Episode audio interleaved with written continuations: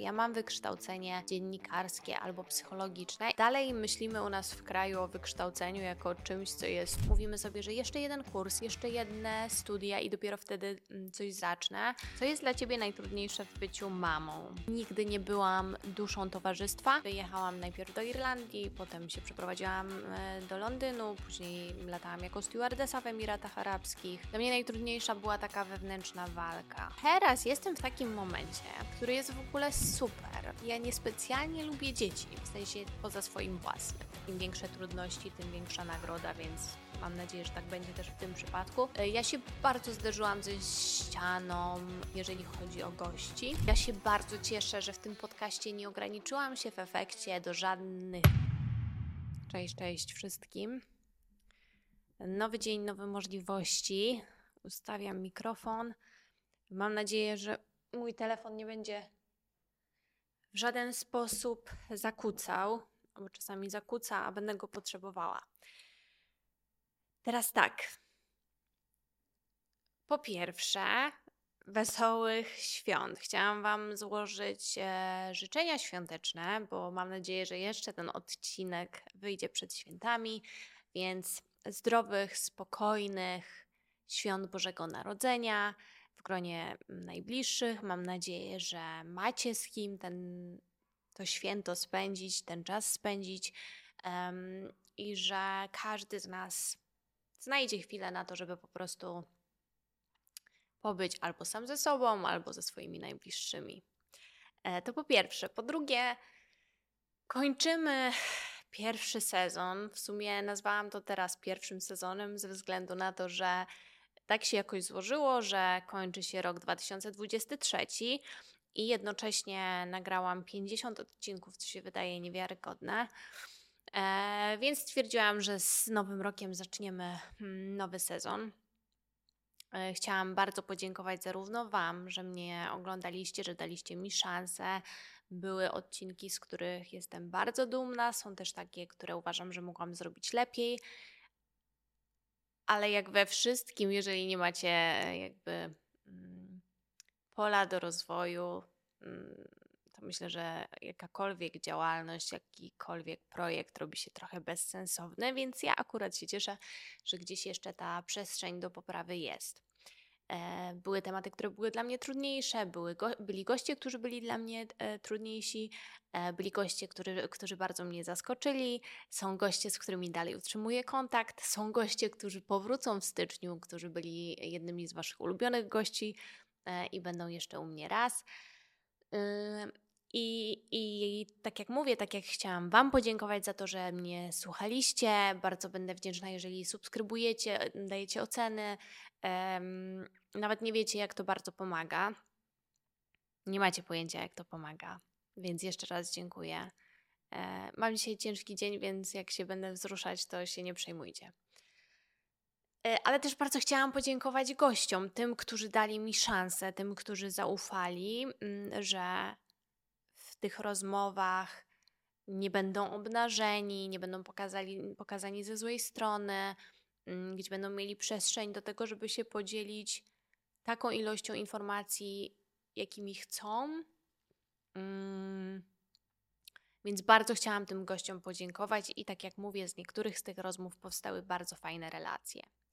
I pomyślałam, że na koniec tego sezonu, ponieważ nie wszyscy jesteście tutaj od dawna ze mną na tym kanale, który przeszedł bardzo dużą transformację, że odpowiem na trochę Waszych pytań, które zadaliście na Instagramie Rozmów w Dresie, a nie na moim Instagramie, bo jeżeli tam jesteście, to trochę mnie bardziej znacie.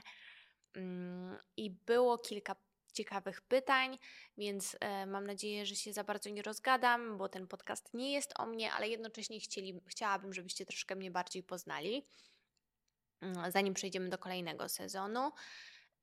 I mam prośbę, dlatego że w sumie tutaj Was o to nie prosiłam, a tutaj głównie odsłuchujecie moje rozmowy, czy to na Spotify'u, czy to na YouTubie, żebyście napisali mi w komentarzach, kogo byście chcieli zobaczyć w 2024 roku, albo jeżeli nie jest to gość, tylko temat, to możecie też mi napisać temat, który byście chcieli, żebym ja podjęła.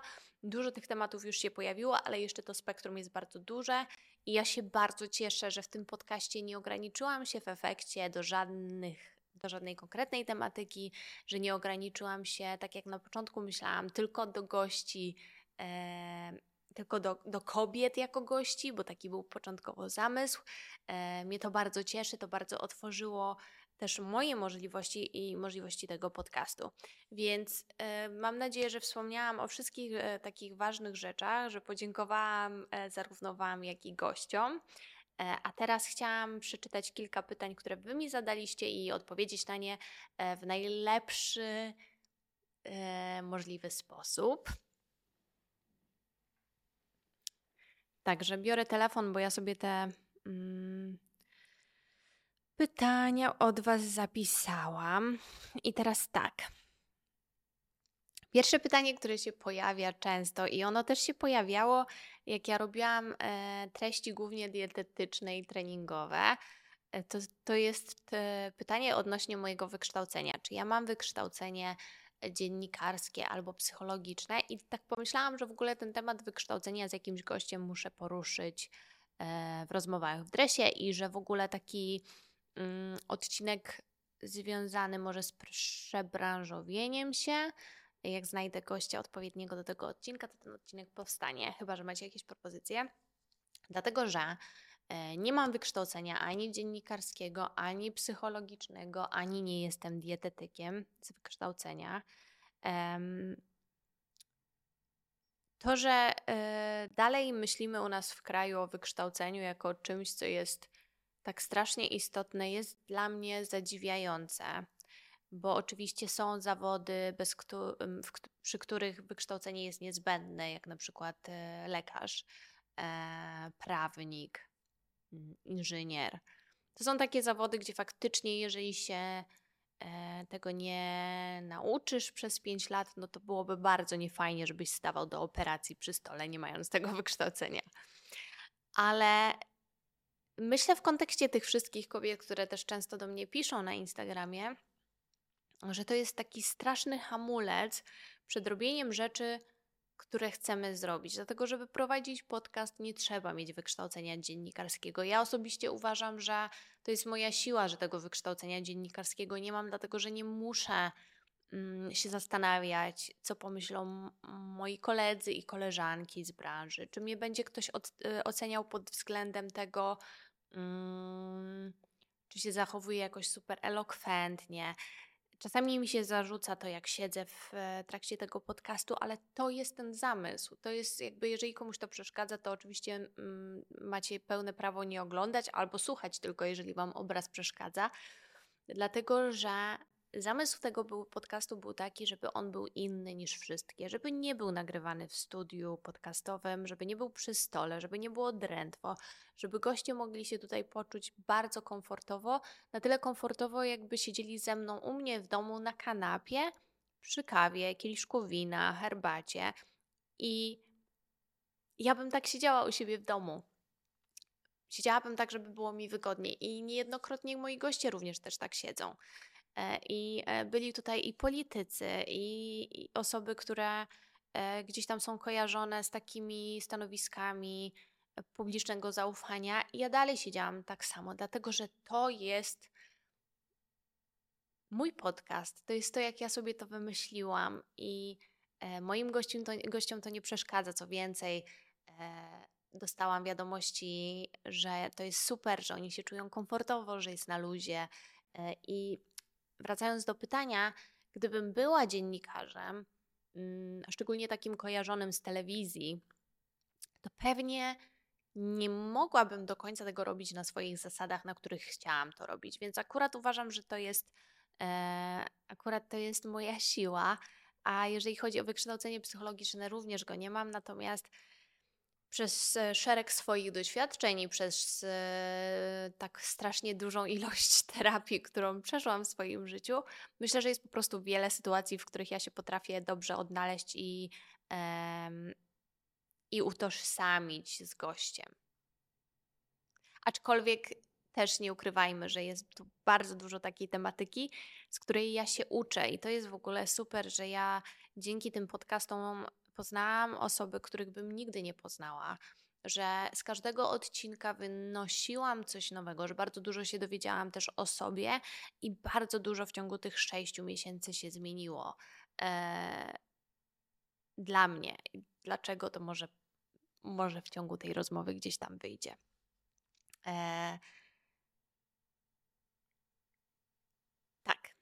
Zawibrował mi telefon i zgubiłam wątek, więc krótko odpowiadając, nie mam wykształcenia ani dziennikarskiego, ani psychologicznego i bardzo bym chciała, żeby Was to wykształcenie również nie hamowało w spełnianiu swoich marzeń, bo często jest tak, jak to ktoś mówił zresztą w jednym z moich odcinków, że mówimy sobie, że jeszcze jeden kurs, jeszcze jedne studia i dopiero wtedy coś zacznę.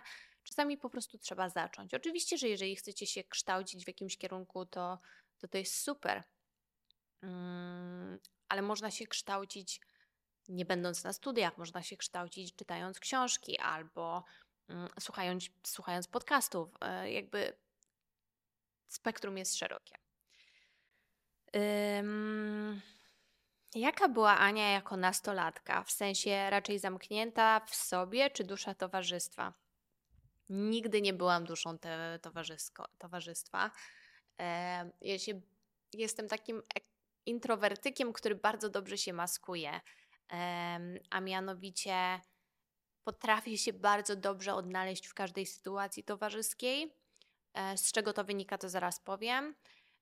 Bardzo mam taką dużą umiejętność dogadania się z każdym, bez względu na to, czy to będzie psycholog, polityk, raper, aktorka.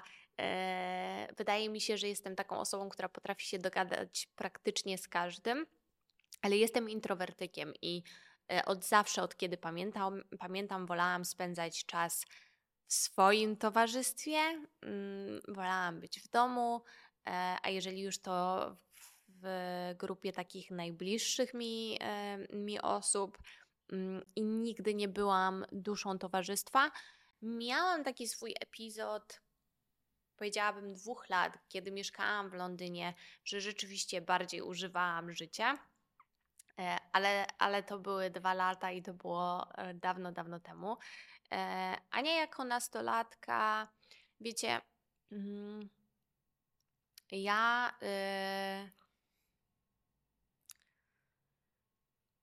zawsze bardzo dużo od siebie wymagałam. Od kiedy pamiętam. Ja nie do końca pamiętam siebie takiej zrelaksowanej, nie do końca pamiętam siebie takiej beztroskiej, nie do końca widzę siebie w ogóle jako dziecko. Mam wrażenie, że zawsze byłam bardziej taka mała dorosła. I zawsze byłam bardzo odpowiedzialna, zawsze się bardzo dobrze uczyłam. Chciałam być zawsze we wszystkim najlepsza. Bardzo przeżywałam każdą porażkę. Byłam bardzo wrażliwa i dalej jestem bardzo empatyczna. Bardzo mnie przejmowała zawsze krzywda innych. Dalej mnie bardzo przejmuje krzywda innych.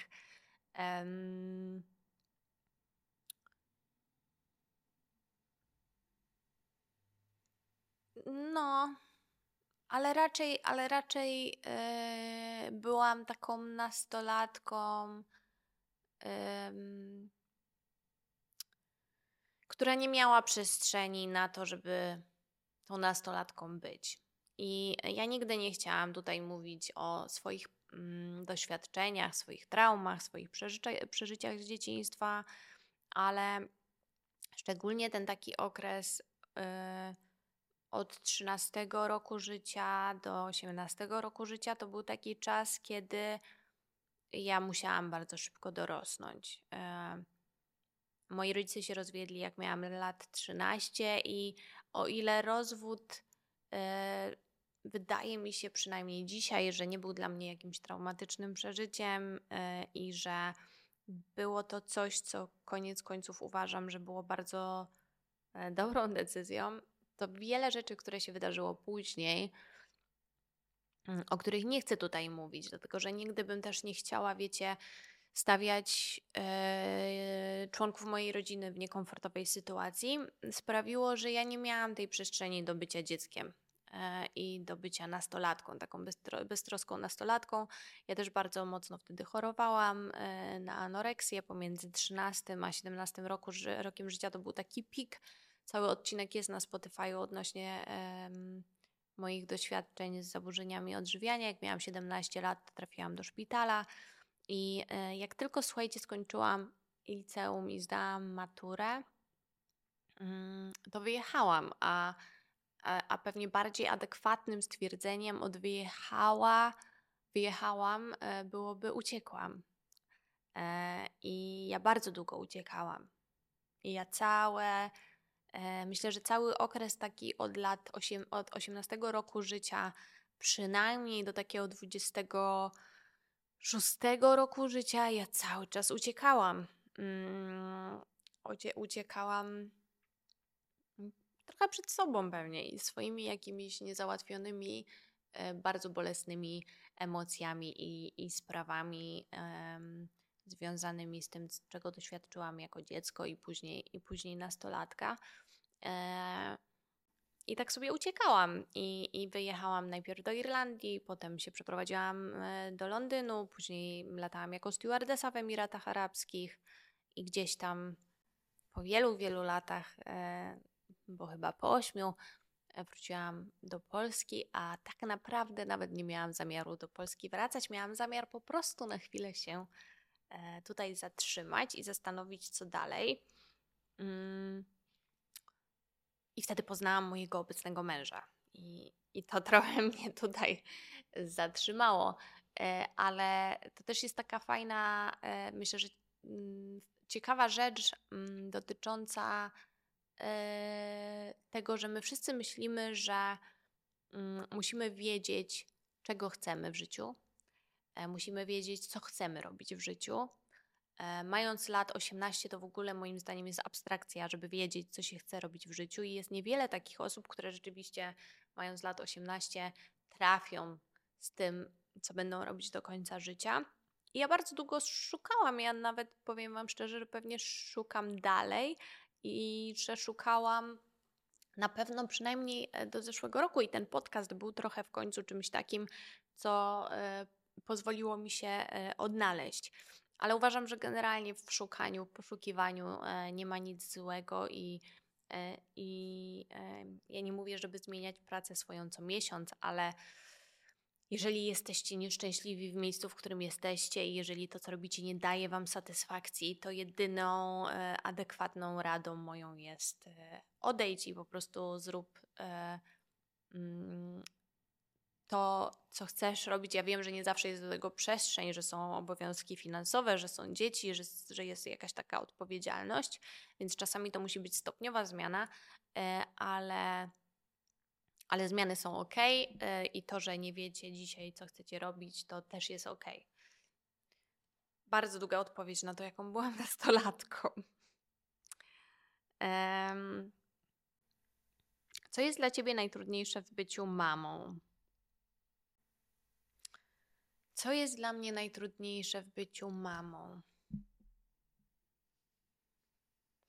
To jest trudne pytanie, dlatego że do pewnego stopnia wszystko jest trudne. Trudne jest to, że się mniej śpi, trudne jest to, że trzeba sobie lepiej organizować czas, trudne jest to, że się ma odpowiedzialność za takiego małego człowieka i za jego życie i za to, jakim będzie człowiekiem, przynajmniej w jakimś stopniu. Dla mnie najtrudniejsze było... Dla mnie najtrudniejsza była taka wewnętrzna walka, która dalej trochę trwa, ale dzięki temu, że jest ten podcast i że ja podjęłam pewne kroki dotyczące mojej pracy zawodowej i odcięłam się trochę od takiej bardzo toksycznej dziedziny swojego życia, to trochę to się zmniejszyło, ale ja...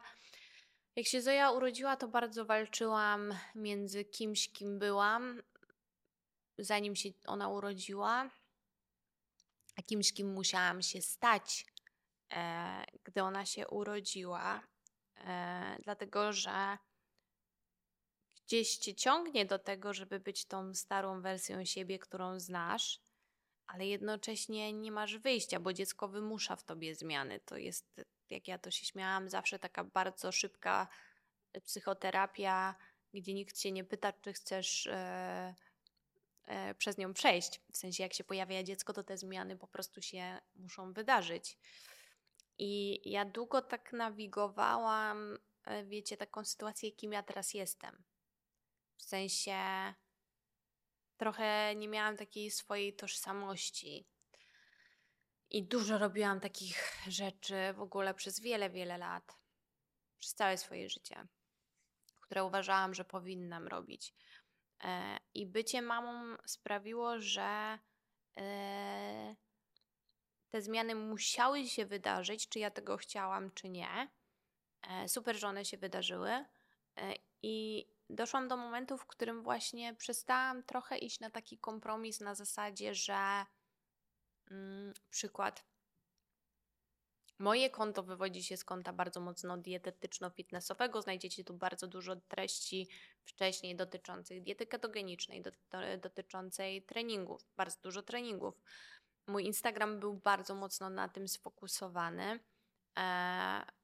To mnie kosztowało bardzo dużo hejtu. Zresztą Znając życie pod tym filmem też się on pojawi. Szczególnie kiedy zaszłam w ciążę, bardzo dużo było negatywnych, okrutnych komentarzy pod moim kierunkiem, dlatego że ja będąc w ciąży dalej byłam na diecie niskowęglowodanowej w konsultacji z lekarzem. Bardzo mało w ciąży przytyłam i bardzo przykre rzeczy słyszałam będąc w ciąży, ale jednocześnie miałam takie poczucie, że ja muszę wrzucać dalej treści związane z dietą i z treningiem, bo po pierwsze ludzie nie będą chcieli oglądać czegoś innego, po drugie wiedziałam, że to są treści, które się dobrze wyświetlają i po trzecie wiedziałam, że jeżeli się dobrze wyświetlają, to też mają większe szanse na współpracę i reklamodawców, co oczywiście się wiąże z zarabianiem pieniędzy, które nie ukrywajmy, szczególnie kiedy mamy dziecko, są potrzebne. Ale to mi w ogóle nie sprawiało przyjemności i teraz jestem w takim momencie, który jest w ogóle super. I mimo tego, że współpracy mam dużo mniej i finansowo mi się to dużo mniej opłaca, to tego Instagrama Rozmów w Dresie traktuję bardzo poważnie i tak bardzo mocno pod kątem zawodowym i czegoś, co chcę rozwijać. Mam plany związane nie tylko z tym podcastem, ale jakimś tam swoim biznesem. A swojego Instagrama traktuję jako po prostu taki swój moodboard, na który wrzucam po prostu to, co chcę. I to nie są rzeczy już związane z dietą. Rzadko się pojawiają przepisy. Trochę się pojawia treningów, bo dalej trening jest gdzieś tam ważną częścią mojego życia. Dieta też, ale nie za bardzo chcę się nią dzielić. A tak to po prostu wrzucam to, na co mam ochotę i fakt faktem to konto nie rośnie. Ja mam mniej propozycji od reklamodawców, ale jednocześnie czuję, że robię rzeczy w zgodzie ze sobą. I Zoja na pewno zmotywowała mnie do tego, żeby wyjść ze strefy komfortu, bo robienie czegoś od zera, ten podcast to tak naprawdę zaczynanie od zera, mimo że jakąś społeczność miałam zbudowaną. Zoja na pewno zmusiła mnie do wychodzenia ze strefy komfortu i teraz nie zrozumcie mnie źle, dlatego że mój mąż dalej się tym zajmuje, więc ja to bardzo szanuję i ten temat diety i treningów jest dla mnie bardzo ważny i uważam, że powinien być ważny dla każdego, bo ma to ogromny wpływ na to, jak my na co dzień funkcjonujemy. To kiedy ona się urodziła, to miałam po prostu takie poczucie, że chciałabym robić coś, co ma trochę większe znaczenie, poruszać tematy, które nie zawsze są łatwe, poruszać tematy, które czasami są mało komfortowe. Chciałam robić po prostu coś. Chciałam robić po prostu coś, co sprawi, że Zoja będzie dumna ze swojej mamy. Widzicie, zawsze się rozklejam, jak o niej mówię. Dobra, lecimy dalej, bo już widzę, że 24 minuty, a to nie miał być taki długi film. I ktoś pytał się zresztą, kto musi mnie obserwować na tamtym koncie, czy pojawią się stare przepisy dań na Instagramie. Nie wiem, czy się pojawią. Może będzie taki czas, kiedy będę chciała wrzucać przepisy i może się pojawią, ale generalnie nie planuję jakoś teraz specjalnie niczego, co nie dotyczy tego podcastu. Jakby podcast, rozwój podcastu, rozwój tych treści czy rzeczy, które gdzieś tam mam zaplanowane później, to jest mój priorytet, a te takie rzeczy związane z treningami, dietą, one być może będą, może wrócą za jakiś czas, może się pojawią nawet goście tutaj w podcaście, którzy będą mówili o diecie. I ja nie mówię, że nie, ale ja nie potrafię też odpowiedzieć na to pytanie, bo po prostu nie wiem. Jak zmieniało się i może przez co zmieniło się u Ciebie podejście do posiadania dzieci? Tutaj widzę, że to jest pytanie od kogoś, kto wie, że ja przez bardzo długi czas nie chciałam mieć dzieci i dlatego w ogóle uważam, że jakiekolwiek pytania o dzieci są absolutnie nie na miejscu, też ze względu na to, że wiecie, nie zawsze można po prostu mieć dzieci i ludzie się latami starają o dzieci i możemy nie mieć świadomości, jaka jest sytuacja. Ale to trochę nie jest, wydaje mi się, że to jest tak, że to nie jest nawet kwestia tego, że ja nie chciałam mieć dzieci, tylko po prostu się bałam tego, jakim będę rodzicem. Dalej, to jest coś, co jest często komentowane, jak wrzucam instastory na ten temat u siebie i potem dostaję dużo wiadomości, że ja też tak mam, tylko się boję przyznać. Dalej, ja niespecjalnie lubię dzieci, w sensie poza swoim własnym. Ja nigdy nie byłam taką osobą, która jakoś specjalnie czuła instynkt macierzyński, czy powołanie do tego, żeby być mamą i też nigdy nie miałam takich marzeń, żeby mieć gromadkę dzieci, nie planuję mieć więcej dzieci. Ale faktycznie jakby przez bardzo długi czas ja myślałam, że tego dziecka mieć nie będę. I bardzo dobrze, że zmieniłam zdanie, bo nie wyobrażam sobie teraz życia bez niej. I też dobrze, że nie ma się takiej świadomości, co się traci, jeżeli się człowiek nie decyduje na dziecko i to jest jakby moim zdaniem jak najbardziej okej. W ogóle uważam, że to jest tak strasznie krzywdzące takie przeświadczenie, że każda kobieta powinna mieć dziecko. Nie każdy się naprawdę przede wszystkim... Nie każdy chce, nie każdy się nadaje do tego, żeby być rodzicem. Bycie rodzicem jest cholernie trudne i jest to ogromne poświęcenie i wyrzeczenie i rezygnacja z siebie w bardzo dużym stopniu. Chociaż też nie musi być rezygnacją ze wszystkiego. Nie powinno być rezygnacją ze wszystkiego. Więc no zmieniło się i po prostu w pewnym momencie, jak wzięliśmy ślub, to stwierdziłam, że chciałabym mieć dziecko. I pewnie jeszcze bardziej się to zmieniło w momencie, w którym poroniłam swoją pierwszą ciążę i wiecie, miałam takie poczucie, że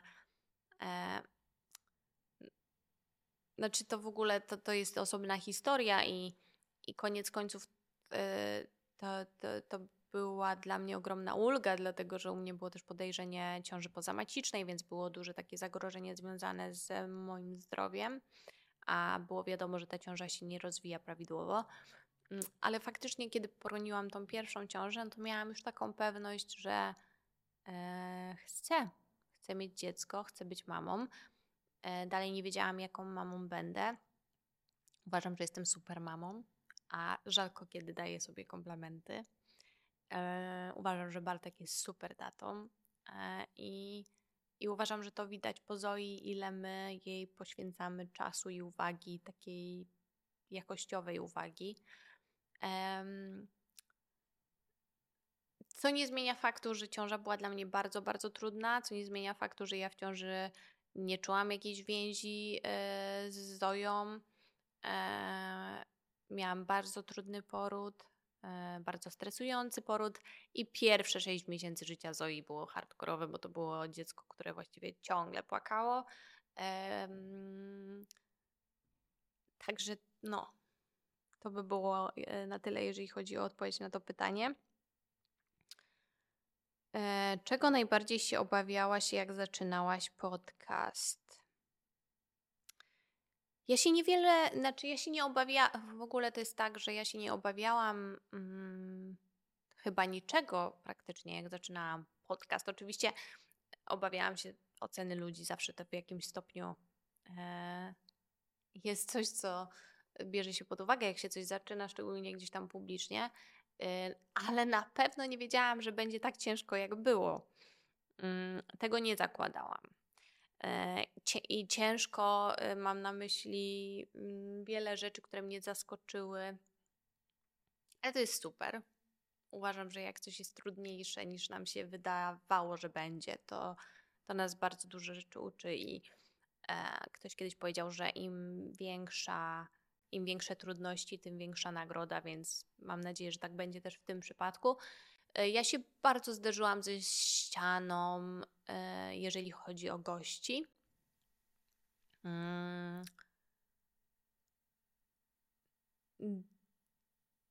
W takim sensie, że o ile jak zaczynałam, nie miałam żadnych odcinków nagranych, to wiedziałam, że będzie ciężko kogoś zaprosić. O tyle dalej jest ciężko. O tyle bardzo mało osób odpowiada na maile, bardzo mało osób odpowiada na wiadomości. Często te wiadomości są czytane i ignorowane. I tym bardziej doceniam i dziękuję każdej osobie, która do mnie przyszła na rozmowę i dała mi szansę.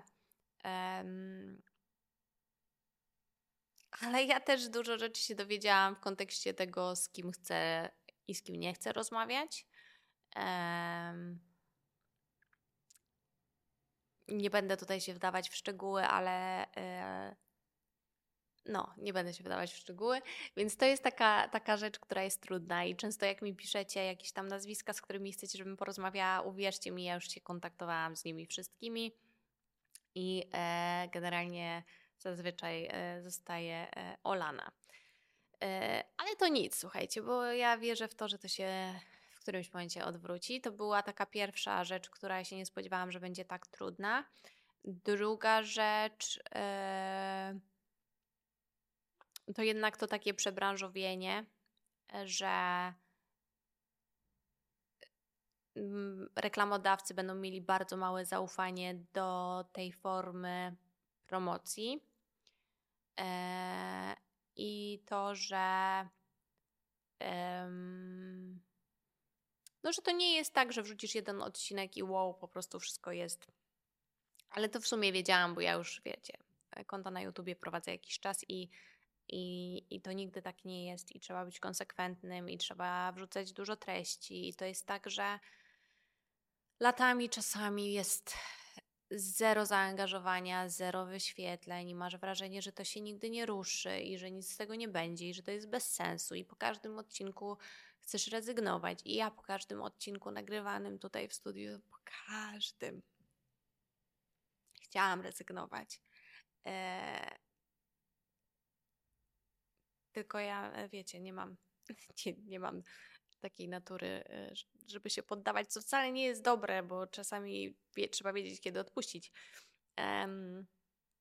Więc jest to dużo pracy. Jest to bardzo dużo pracy, jest to bardzo dużo takiej determinacji i jest to bardzo dużo takiej determinacji, która czasami się wydaje bezsensowna, więc to tak tyle w temacie podcastowym.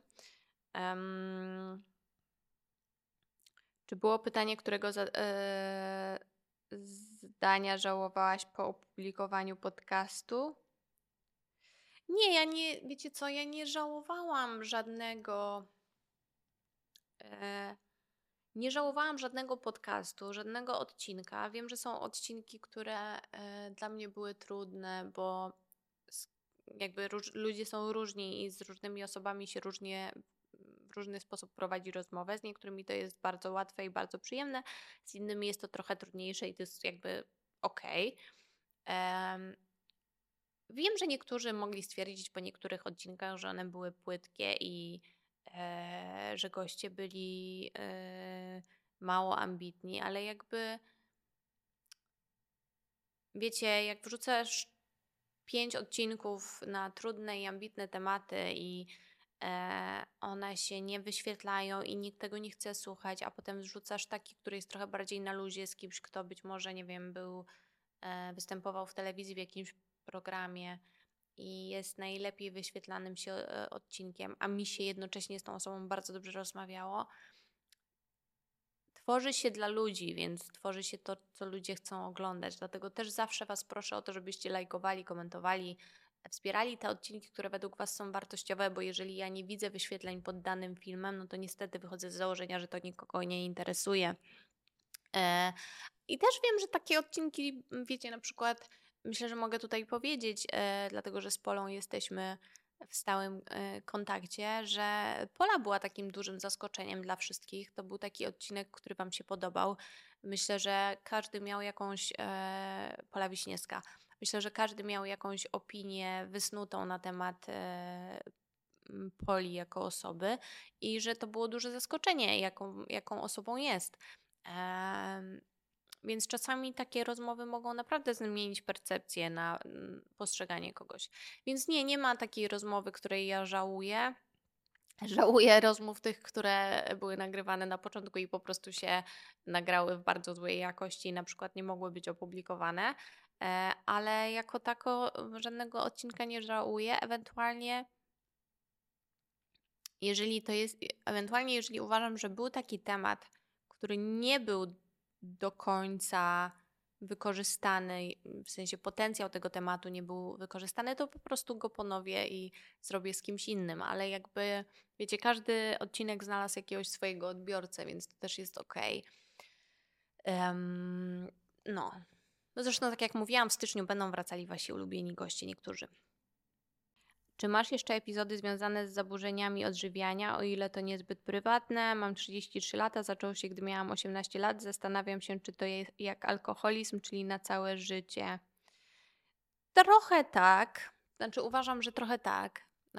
Jest to pewnego rodzaju uzależnienie. Ja w ogóle doszłam do wniosku, że ja mam bardzo podatną osobowość, jeżeli można tak powiedzieć, nie wiem, czy to jest fachowo, na uzależnienia. Na szczęście jest wiele rzeczy, które mnie hamuje przed takimi najbardziej popularnymi uzależnieniami, jak na przykład smród, jak się pali papierosy.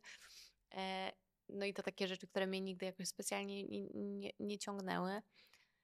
Ale no tak, ja wiecie, zawsze jak mam więcej stresu, zawsze jak czuję, że moje życie wymyka mi się spod kontroli, jak się dzieje bardzo dużo, to faktycznie mam takie momenty, że po pierwsze ja jestem osobą, która jak się stresuje, to zazwyczaj mało jem, a po drugie faktycznie wtedy są takie myśli wracania do takich pierwotnych sposobów radzenia sobie z rzeczywistością, jak wtedy, kiedy byłam dzieckiem czy nastolatką. No tylko tutaj wtedy powinno po prostu w grę wchodzić to, że już jestem dorosła i mam jakąś swoją wiedzę na ten temat i trochę więcej... lepiej wiem, jak sobie z tym radzić, co nie zmienia faktu, że zawsze sobie z tym radzę. Jakby to też nie jest tak. Dużą pewność siebie dużą pewność siebie zbudowałam na tym podcaście. Jest to bardzo prawdziwe, że pewność siebie zyskujemy wtedy, kiedy wiemy, że jesteśmy w czymś dobrzy i mimo, że się mogą jakieś osoby z tym nie zgodzić, to jestem bardzo zadowolona z tego, jak ten podcast wyszedł. I to bardzo pomaga, ale tak, uważam, że to jest coś, że zaburzenia odżywiania niestety są czymś, co gdzieś tam zawsze będzie z tyłu twojej głowy. Bardziej jest kwestia tego, jak sobie będziesz z tym radzić. Co ci przynosi najwięcej radości i szczęścia, Aniu? Wiele rzeczy. Na pewno moje dziecko. Ale też nigdy bym nie chciała, żeby ona miała takie poczucie, że jest całym moim światem, bo uważam, że jest to ogromna odpowiedzialność dla małego dziecka.